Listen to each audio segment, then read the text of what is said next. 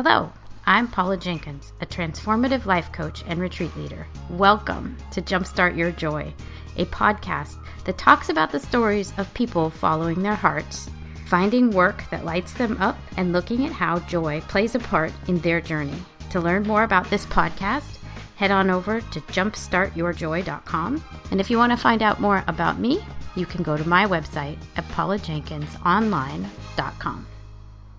Hello, and welcome to episode four of Jumpstart Your Joy. This week, I'm talking to Dave Asprey of Bulletproof.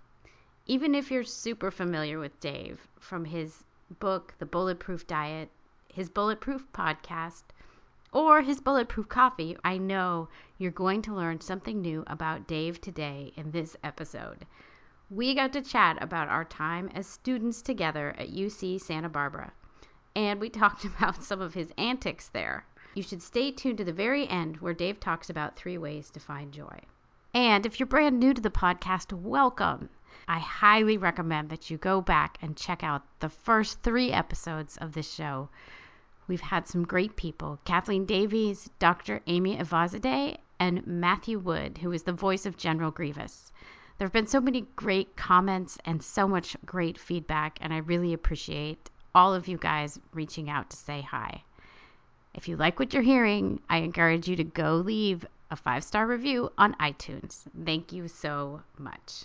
This podcast is being brought to you by the Dream into Action Retreat. It's a three day online retreat with over 10 speakers dedicated to helping you unlock your creative dream and bring it to life. To get $10 off registration, you can jump over and sign up at dreamintoactionretreat.com or you can text READY to 66866. That's READY, R E A D Y, to 66866. And now, without further ado, I bring you the interview with Dave Asprey. So, welcome to Jumpstart Your Joy. Today we have Dave Asprey. He's the founder of Bulletproof Nutrition and the creator of Bulletproof Coffee. Welcome to the podcast, Dave. Paula, great to be on with you. Yes, so glad you could make it. So we went to UC Santa Barbara together, and it's been a little while, so that's the connection. you actually knew me when I weighed 300 pounds.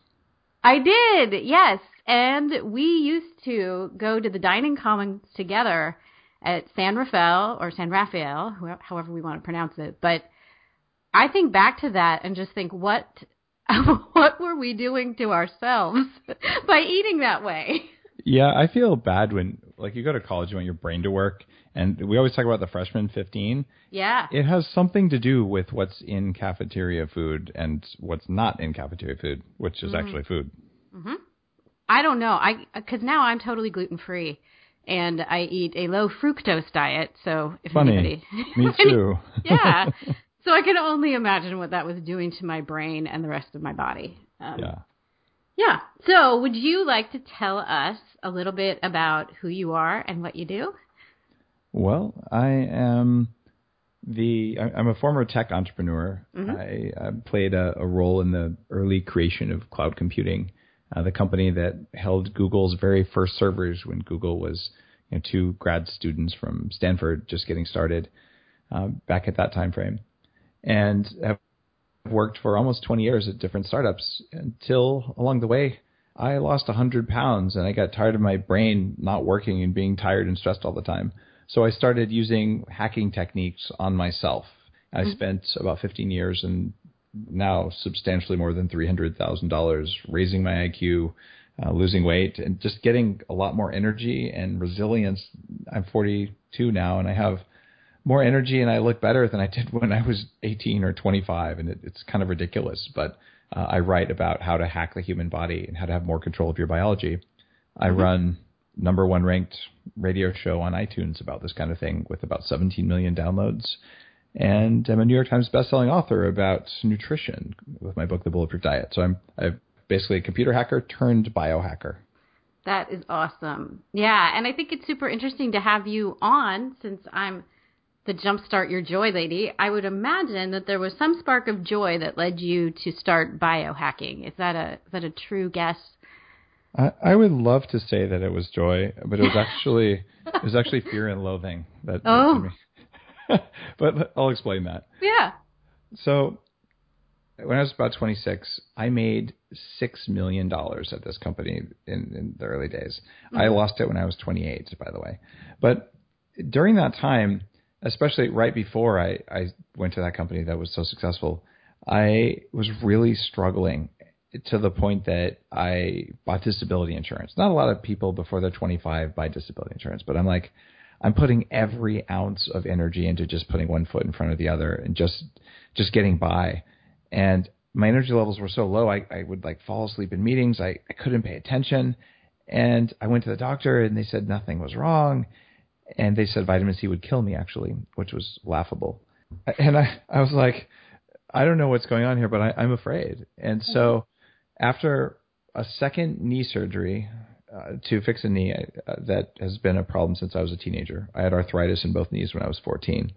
I just realized I'm never going to let this happen again. I was afraid of another surgery. I was afraid of not being able to to feed myself. Like I was afraid of failing in my career.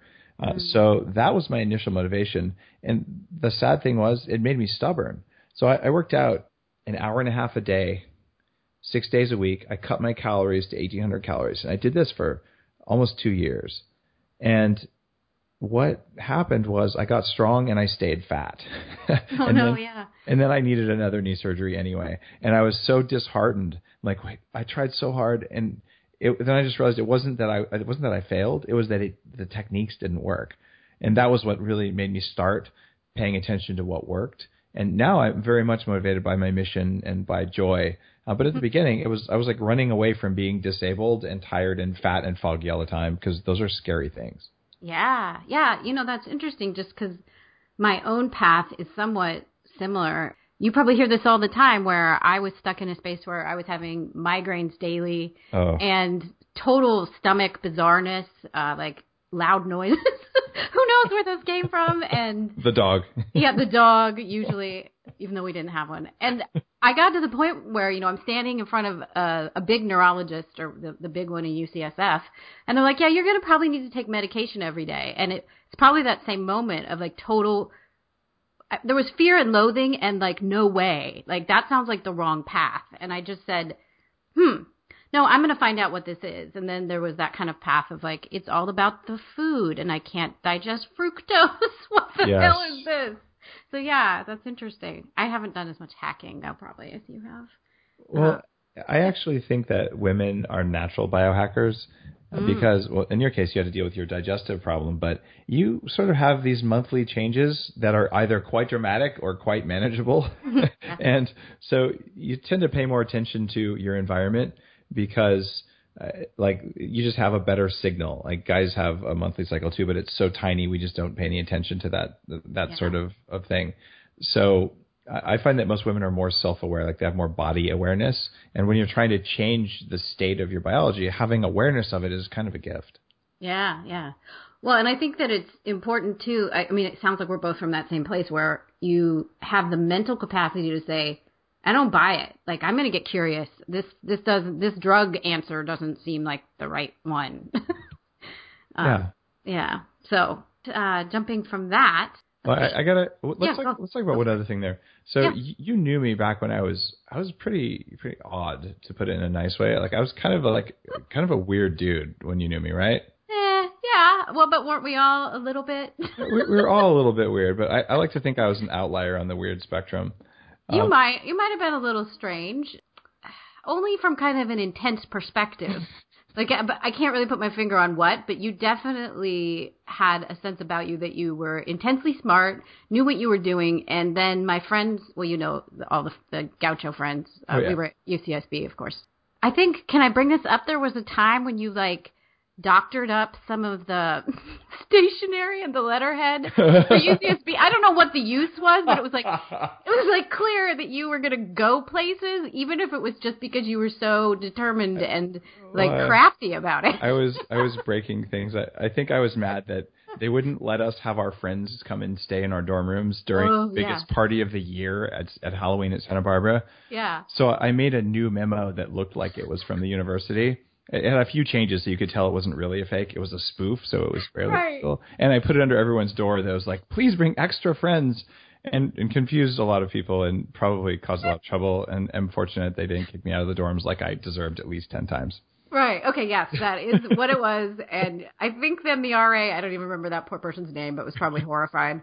yes, and that's why we had it, and we were all like, "Oh," and we had a nickname for you. Can I even say it out loud here? Uh, if you want to. It's PCO. We will let your your fans Yeah, try and figure out what that is. It's all on the up and up, though, guys. Um, we were like, "Oh, the PCO. He's at it again." Like it was just totally amusing. So but the, the reason I bring that up is is that one of the things that happens when you eat crappy food oh yeah, and uh, uh, when you because when your biology isn't working very well is it's harder to regulate your emotions and Mhm. when you're in college your prefrontal cortex isn't really done forming anyway and that's part of regulating your emotions. So i was basically going to the food court and eating foods that made me weak and made it harder for me to be normal. So i was probably extremely abnormal at, at that time. And it's uh, it's kind of funny to to think back on that. But a part of my my behavior patterns, a part of my grades, and the way I performed academically, and the way I interacted with uh, with my friends socially, I was kind of doing it while while pushing against the wind. You're carrying an anchor with me, and that anchor was just crappy nutrition. It like Yeah. I could have had an easier time there than I did, even though it was still fun. Yeah, it was fun, and the whole group of us have a very we have fond memories of, of hanging out with you because yeah, it was a good time, even if we weren't all as healthy as we could be. Exactly. Yeah. I don't know what kids should do though. Like I kind of think back, not to stick on this topic, but like I don't know if I'd known I should be gluten free. Like what would I have done, or is it just easier now because that's a thing? Like I think it's it's easier now, and I remember like you couldn't get a meal that didn't have gluten in it. I didn't know I would I wouldn't have tried back then because I didn't know. But it was like cookies and brownies and bread and pasta. pasta and pizza. and when you do that to to young minds that are really working on learning, Yeah. like of course you're gonna get fat and foggy and and all the bad oils and ugh. I I just yeah. kind of makes me cringe because when I do like very high end mind training with computers, like neurofeedback training with clients today, I have a really precise nutritional protocol because their brains will not handle a full training session if they eat bad. And if they eat right, they can handle two training sessions. Like food's mm-hmm. the variable for how much power you have every day. And I'll say, if you want to have joy in your day and you eat the wrong stuff, it is it, it is not just a state of mind and it's not a question of willpower. Uh, it's sometimes that the neurotransmitters that are part of creating joy for you, your body won't make them. And even if you will it and you try and you meditate and you you know listen to joy soundtracks, uh, you you enjoy Joy Division, what, whatever whatever brings you joy. you know, Amen. it, it just won't go no matter how Yeah. hard you push. And so that's something that we don't teach our kids that. We don't teach that in college. But if you want to experience joy most of the time, have a sense of mission, have a sense of purpose, and you know, do the things like meditate and uh, and all that. But if you're going to do that and live on pizza and beer, it's not going to work. Yeah, it's going to be a rough go. Yeah. And understanding now more about how to face emotions, because in this last year I've been going through a certification program to become a life coach. And so better understanding like how to face emotions and how to hold space for them. I don't think I could be in that space as, or as, you know, be as good at it as I've become if I didn't have kind of a clear brain because I jump to the, the extreme emotions, either in myself. Yeah, I'm more, I don't know, regulated. which which program are you doing? For, Uh, it's with Kate Courageous. I'll give a shout out. It's Courageous Coaching Training Program, and uh, Very cool. yeah, just, just good people. I'm asking because Bulletproof just launched an executive coach training thing I saw. You want our- to talk about it? Yeah. Yeah, just for a second. I'm not Yeah. going to pitch uh, the one you're going Yeah. to. Sound, I, I haven't seen it, but it sounds awesome. I'll check it out. Like I'm a fan of people getting trained on how to be a coach Yeah. um, from anyone who has that background. Because when you try and hang out a shingle as a coach and you have no training, it's one thing to be like, I know how to be a good executive, or I know how to be a good, I lead a good life, so I'm going to be a life coach. yeah. Uh, well, to teach or to impart knowledge in, in someone else and to deal with troubleshooting it, it is it is something that you learn by doing and by mentoring. So I, I love it that you're getting certified because that'll make you able to hold space because most people don't know what holding space is unless they're Oh, yeah. total hippies or they're trained psychologists, right? Mm, yeah. Yeah. What is holding space anyway? Uh, I'm sure half your listeners don't know.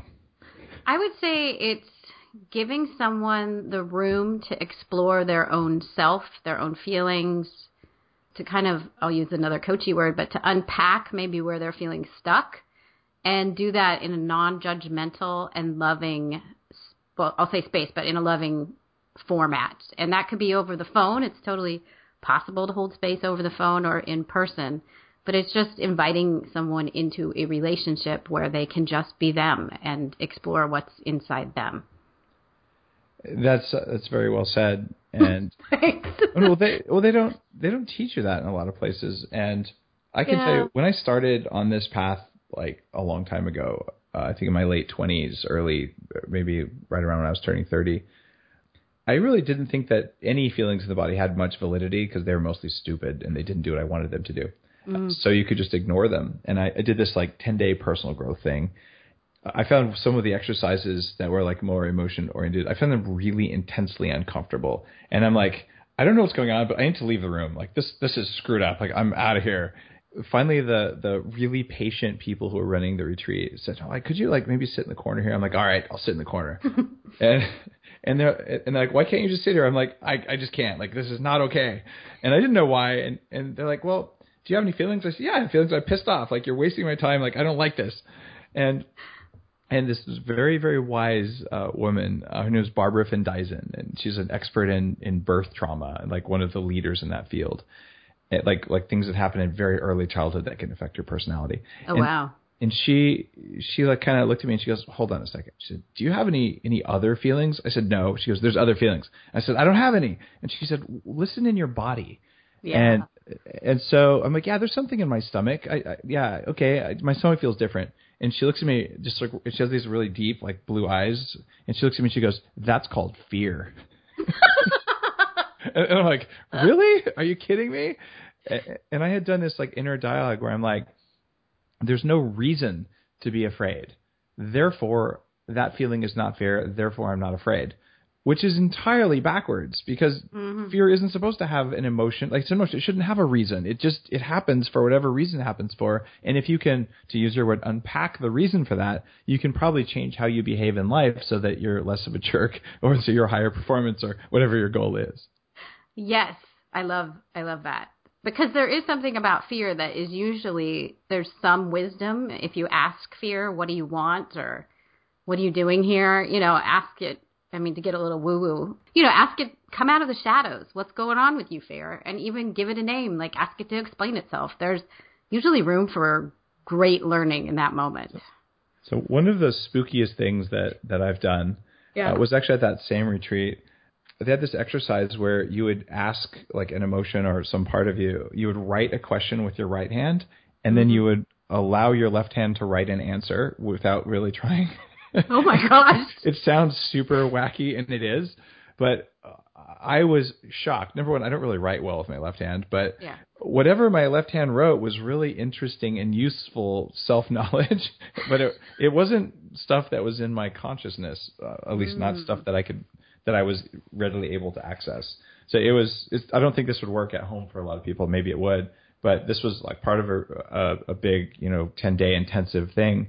But I I really did notice that that sort of thing where you- okay, different parts of you are trying to tell you something, and there are different ways to ask them. And if you assume that the different parts either don't exist or um, are meaningless, then I think you're making a mistake, and you're probably not going to experience joy all the time. I think there's something really important, especially if you're an external processor, which I'm thinking you are. Like, there's something very helpful to have someone there to help you walk through a process. What Meaning, the heck is an external processor?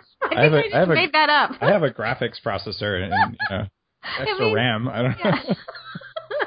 no, it means that I like to. I'll use. I may have made this up completely, but that it's like I like to talk through stuff. Like I don't go internal and like work it out on my Oh, own. I'm you're a, process- you're a okay. You're a talker, Yeah. not a thinker, kind of thing. There you go. Yeah, Got yeah. it. So probably that also goes hand in hand with extrovert versus introvert. I bet there are a lot of people that are internal processors, not computers, though. Yeah. Yeah, some people talk, some people write, some people probably think, and Yeah. I, I, I would believe that. I don't know that I've ever seen a study on it, but it it's a good theory. It makes sense. Yeah. Well, so what led you to start looking at biohacking? Was it that moment of fear and loathing, or was it what was it? Part of it was just the knowledge that doing what's supposed to work just didn't work, and that Mhm. I, that the the knowledge and sort of the freedom that comes from that. Like, okay, I'm going to I'm responsible for this now, so I'm going to pay attention and I'm I'm going to own the results. Mhm. That was a big thing. And the other thing was that I started getting a lot of a lot of brain fog. And so Mm. my career is just taking off, and I'm like at a company that I can see is like going to change the world. Like all of Yahoo's servers are in our buildings. Mhm. Like all of, like all the cool stuff that that I studied in college and worked on, like it's coming to life. And like you could see the internet and the web like happening. I would finish a meeting and I wouldn't remember anything that happened.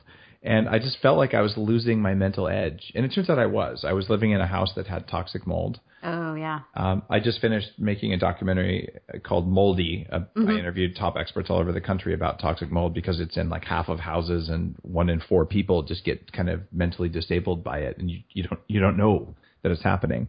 That's called moldymovie.com, by the way. But I'll check it out. I'm just plugging my stuff here. Yeah, go for it. um, it's a it's a, a meaningful documentary that I funded out of pocket because so many people's lives have been changed, even in the life coaching and executive coaching arena. Yeah. If, if an adult is has gained a bunch of weight and they're lacking emotional regulation, uh, and they're sick all the time and depressed and they never feel rested, like you got to look in the environment around you. So, so it turns out this was happening to me. I got into smart drugs because I'm in kind of a geeky engineer. Before smart drugs were a known thing, I found out about them and I ordered a bunch of them from Europe and I started taking cognitive enhancing substances, not like, you know, amphetamines and stuff like that, but these are classes of drugs that make you smarter because my brain was going away. I was trying to like shore up weaknesses. And that really made a difference. And I was like, wow, I, I can help my brain. And from there, I went into um, brain training, and I, I've spent about, well, now 10 weeks of my life with electrodes glued to my head for hours every day, running, uh, basically showing my brain what it's doing on a computer and teaching myself to do what an advanced Zen master does after 40 years of daily practice. But for me to have spent that much time hacking my brain, I do it because it, it's faster and more effective than meditation. A, a week of doing that is like years of spending an hour a day sitting and, and doing the things I used to do when I meditated much more frequently. So I, I progressed as a biohacker from, you know, I'm fat and my joints hurt all the time to my brain isn't working, and I started to address those. Uh, the normal approaches to them just didn't work. hmm So I went and I found out what did work and what absolutely every one of the people that I work with and the the millions of people who who follow my stuff, uh, like they know that there are either natural substances, uh, some of which I manufacture, and some pharmaceutical substances that really do make your brain work better, and that that's something that probably belongs in uh, in your suite of tools to to feel amazing all the time. So if you're having a really rough day or your brain's just not working, and you take something that isn't that doesn't have a downside to it, and it Mhm. makes you more like yourself, like I think that's kind of a valuable thing. And I started doing that and became an expert in it. Yeah, that's awesome. Um, and I think there's you're like what you're saying, like kind of marrying a couple of approaches, which is like being able to understand where your energy is and if it's up or down and where you are in the day, but also being so mindful about what you're like intaking, I guess, like as in eating or drinking. You you started in a, in a way with the brand as Bulletproof Coffee. What was it about that that made it such a fire starter for? I'm not saying it's your introductory offering, although I think it was, but like what was it that rallied people around that particular product?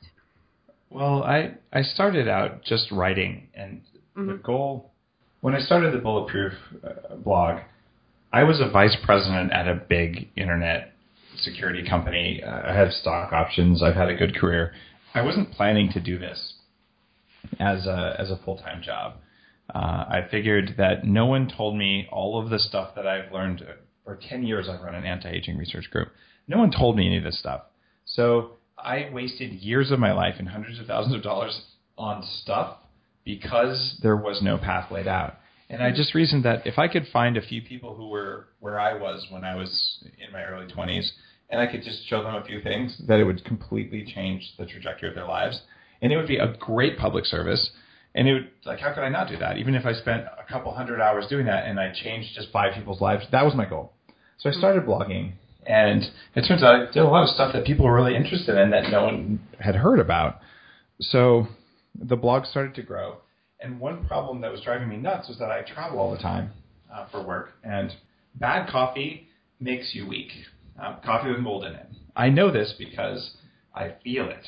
I I get a sympathetic nervous system response. My fight or flight response gets kicked in by coffee with mold in it. It's mm. very predictable. So I was buying twenty dollar bags of coffee and throwing them away all the time until I would mm-hmm. find one that was clean. And I developed an algorithm for that. At the same time, I had developed Bulletproof Coffee, which is a mix of lab tested bulletproof coffee beans that are created to be free of these common toxins in coffee. Blend you you brew the coffee and you blend it with butter instead of milk and an oil called brain octane oil that comes from coconut, but it's not coconut oil. It's a very small fraction of coconut oil. And when you have this specific combination of things, something magic happens to your brain. Like you it wakes up, even if it was already awake, it wakes up more. And what happens is that you're getting a jolt of something called ketones. This is what happens after days of fasting or going on the Atkins diet or something. It happens in the course of about 20 minutes to half an hour for most people who drink it when it's made right. So all of a sudden, your hunger is gone and your food cravings that have plagued you for years are gone and you have like more energy than ever. And I'm talking the first time you try it. It's that big. So what happened was getting coffee that doesn't cause a crash in food cravings because it's actually pure coffee. Uh, getting the right fats without the protein that takes away the goodness of coffee. It was about precision. Once once I shared that, uh, it sold itself. I didn't have to do anything other than just tell people, look, I just want you to try this once. And I'm not kidding, it, it makes a difference. And then people, of course, they cut corners. They, they try random coffee with coconut oil and they get subpar results. And I can show lab data. Uh, in fact, I'm, I'm going to soon about what happens when you cut corners. But the whole point here was people were sincerely amazed and wanting to talk about this. And pretty soon there's, you know, Brandon Routh from, uh, he was Superman in one of the movies.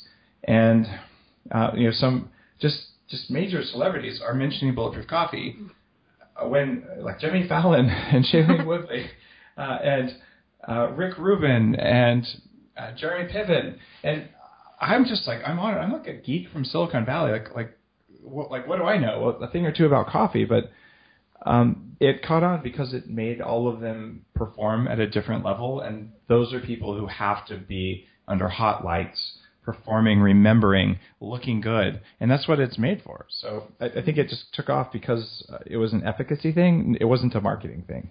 Yeah, I know when I saw it was on Instagram, Lea Salonga, who was what in um, she's a, a singer, obviously, but I saw her mention it, and I was like, worlds colliding. There's, there's Dave, and you know, uh, someone I admire greatly. Well, both of you, but like, oh. it was just it was like, whoa, this is, you know, the internet just got so small. It was funny.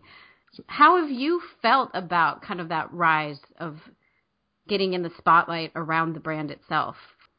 You know, it it's a bit odd when I get stopped at an airport and like someone wants to take a picture with me, but I'm happy to do it because, you know, like like I said, I had a job.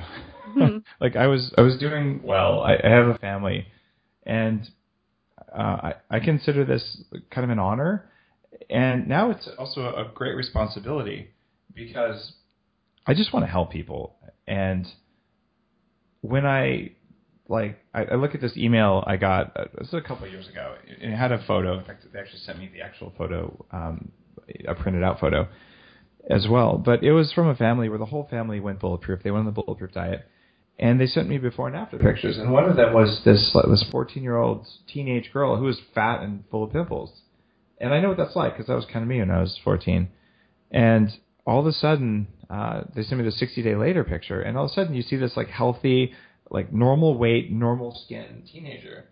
And I get stuff like that quite a lot, and, and comments from people like, "I lost 40 pounds. I, I just got a raise because I can pay attention at work again," and things like that. So, uh, for me, the the celebrity, like like being known as the bulletproof executive, and all, it's just a way to help more people.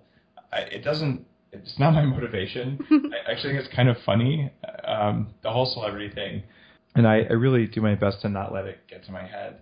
Uh, we opened the Bulletproof Coffee Shop in Santa Monica Yeah. a couple months ago, and I was down there uh, maybe two and a half weeks ago, and a couple walks up to me and, and says, "Oh, Dave, you know, we're so glad you're here. You know, introduce myself."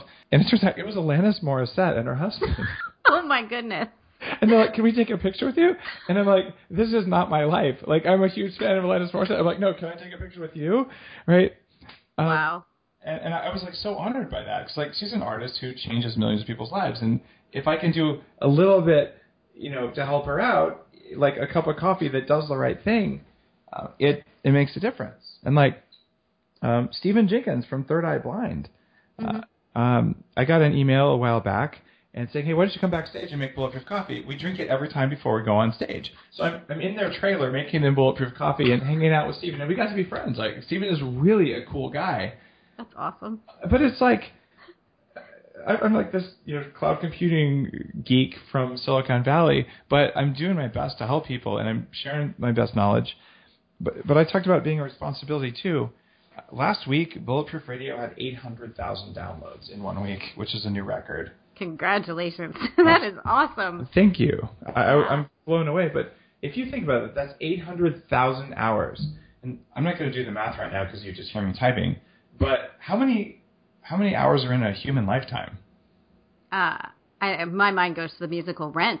Yeah, I, I'm not Yeah. really sure, but it's like It's about that many, isn't it? 800. it's probably even less than that. Yeah. But I, I figured out that if the total number of hours of downloads of Bulletproof Radio is like 17 million, um, it's somewhere somewhere like 50 human lifetimes. So Yeah. if I'm producing bad content, it's like I've killed 50 people. Their whole entire lives are gone just listening to Mhm. my work. and you sell 100,000 books.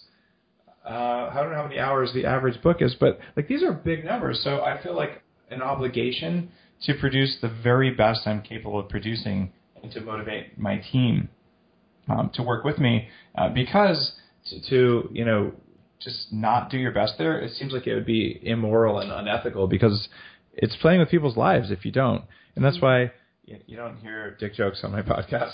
You know, there's there's humor and there's uh, you know there's there's a lot of value provided uh, and it's not super serious uh, but it's also respectful of of the fact that someone took their time out of their commute or out of their workday to sit and listen to a conversation I'm going to have. So I'll be damned if I'm not going to have the very best conversation I'm capable of having every single time. I love that. Yeah, I've uh, I've called out this one comment that one of our mentors, Rachel, asked me one time, and she said, "What if this conversation changed your life? Like, what if you just approached everything like that?" So I think there's a lot, there's some synergy there with what you're saying, and Yeah. I love that attitude. What does your team look like? Is it like how big? It seems like the way you just talked about it, it's a pretty large group. Uh, we're slightly bigger than 20 people. Wow, very cool. Yeah. Um, And Bulletproof just raised $9 million in venture funding. Like it's a, it's a real company.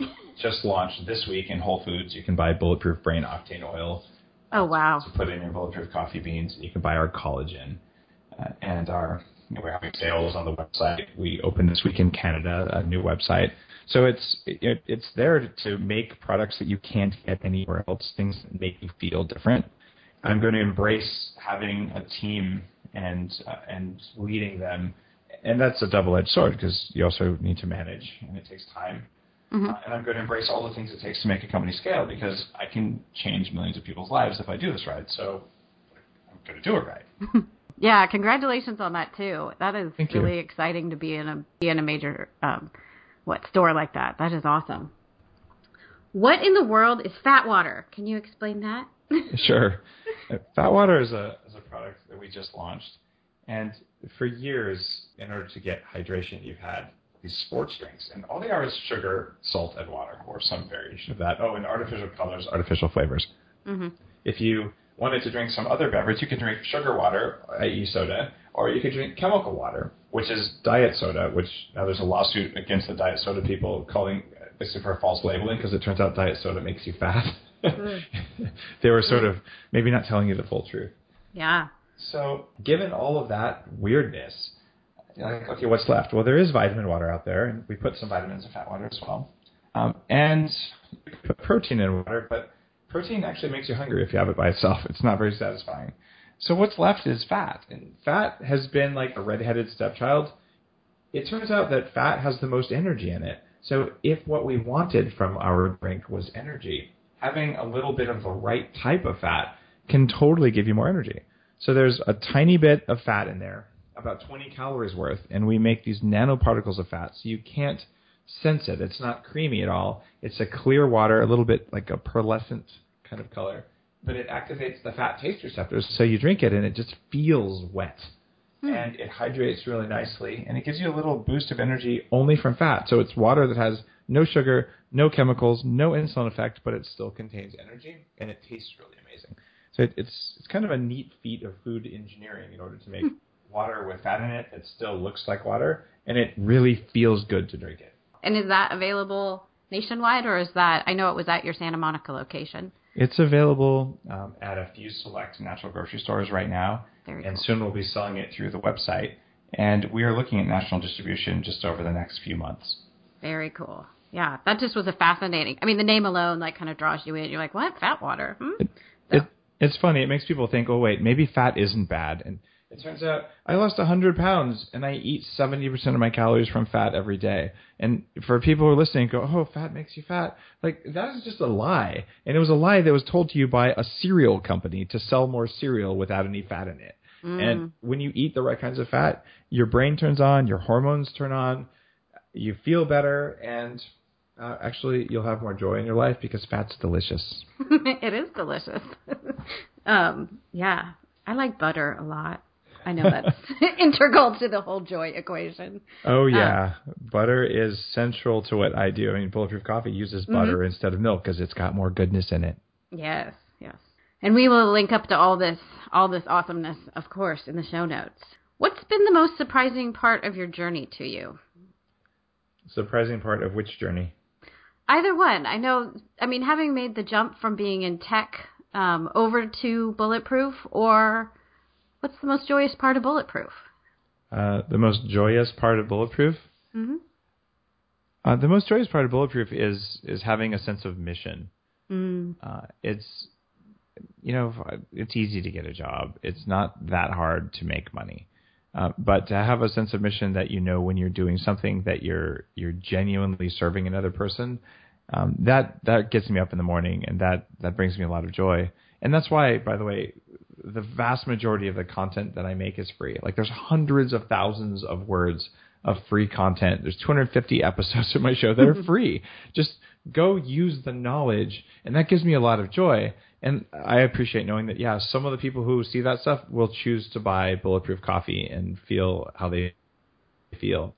And like that's really cool. But I, I get joy just from knowing that someone read the content and they might have gone out and tried it, and they might be a little bit nicer to the people around them as a result. Um, and I, I, think that's how you change the world. When people are well fed and well fueled, they're nicer to each other. So that, that's what gives me joy. Beautiful. And then I know uh, right before we get into our last two questions, um, you guys have a big biohacking conference coming up. Do you want to talk about that? Sure. In uh, Pasadena, California, at the Convention Center, October 23rd through 25th, is the third annual Bulletproof Biohacking Conference. We're expecting about a thousand people and dozens of vendors. And you go there to learn about how to have control of your own biology and also to play with all of the big technologies that are out there for controlling your, your own body. So we have these big things you can go and basically play on. It's kind of an adult playground where you wanted to to see what your body's capable of. We have the stuff there to let you actually try it and then learn from top experts. Bulletproofconference.com. Awesome. And I will link that up too. And then the last two questions. Um, but first, thank you so much for joining. Like, um, it's just been a real joy to catch up with you and hear what's going on. And thank you for sharing all this stuff with us. Uh, you're so welcome. It was awesome to get to chat about uh, about Santa Barbara. I haven't thought about that in years. yeah, go Gauchos. um, let's see. So, what advice would you give someone who wants to bring their own dream into action? I would say this may sound kind of obvious, but a lot of people kind of skip on the what is my own dream. And as you work on things, you'll find that, that what you think is your own dream is oftentimes not actually it. So finding your true mission, your true sense of purpose is the very first part of that. And if the dream you're following isn't the right one, you will always have an inner sense of, of like you're missing something. Um, I went to, to Burning Man this year and I saw something in the, the temple. And at Burning Man at the temple, people write down things they want to get rid of and then they burn the temple at the end. So it's like a cleansing kind of ceremony thing. And someone had brought all of their study books for their legal exams and set them all right there and put one word on the front of each book. And it said something like, I- am tired of living other people's dreams. Now I'm done. Mm. So that's what I would say is be sure that the dream that you're living is actually your real dream and not what you're supposed to be doing.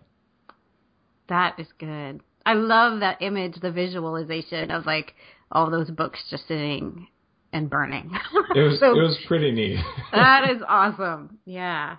And last and most joyfully, what are three ways you can think of to jumpstart joy in your life, in the world, or in other people's lives? The first thing is you've got to manage your energy. And this means making sure that you have the right nutrition. You simply will not experience joy if you're hungry all the time, if you're working out too much and you're you're not getting what you need. It, so you've got to eat the right way. Um, mm-hmm. Otherwise, and it might be a little bit different for you, but um, you, you just really got to get that down. If you are not maximizing your energy every day, you're not getting it right. The other thing that comes to mind is don't waste decisions. I, I write a lot about willpower and decision making, and if you are allowing other people to hoist decisions on you that you don't want to make and you don't need to make, uh, you're wasting your energy. So by being conscious of the amount of energy that you spend on on things like that, you can find that you have a lot more energy free and joy at the end of the day only happens when there's energy for joy. And making things more complex than they need to be really, really does take away joy. Mm-hmm. Mm-hmm. And uh, the final thing is that joy is a it's a state that has a specific feeling in the body. And if you do experience joy, stop for uh, 20 seconds and feel like what that joy feels like in your body. Is it in your gut? Is it in your heart? Is it in your finger? What did it feel like right before the joy happened? How long is the joy there? And get the joy signature. Because when you do that, your nervous system will pay attention to what joy feels like and you'll actually attune yourself to it so you can be more mindful of what makes joy happen. So joy is a def- is a defined state. Become very familiar with that state and pay attention. It, it's not random. You can do things that bring it on. You can do things to sustain it, but become familiar with the sense of joy so you can hack it. That is awesome. I love that answer. Thank you so much. Happy um, to help. Yeah, and thanks for taking the time and um, have a beautiful day. All right. Thank you so much. Have a great day, Paula. You too. Take care. Bye. Thank you so much for taking the time to check out this interview with Dave Asprey. Come back next week when I have an interview with Michelle Ward, who is the When I Grow Up coach. She and I have one heck of a time talking about boy bands and life coaching and everything in between. I know you're going to love it. Till then, I hope that your days are filled with so much joy.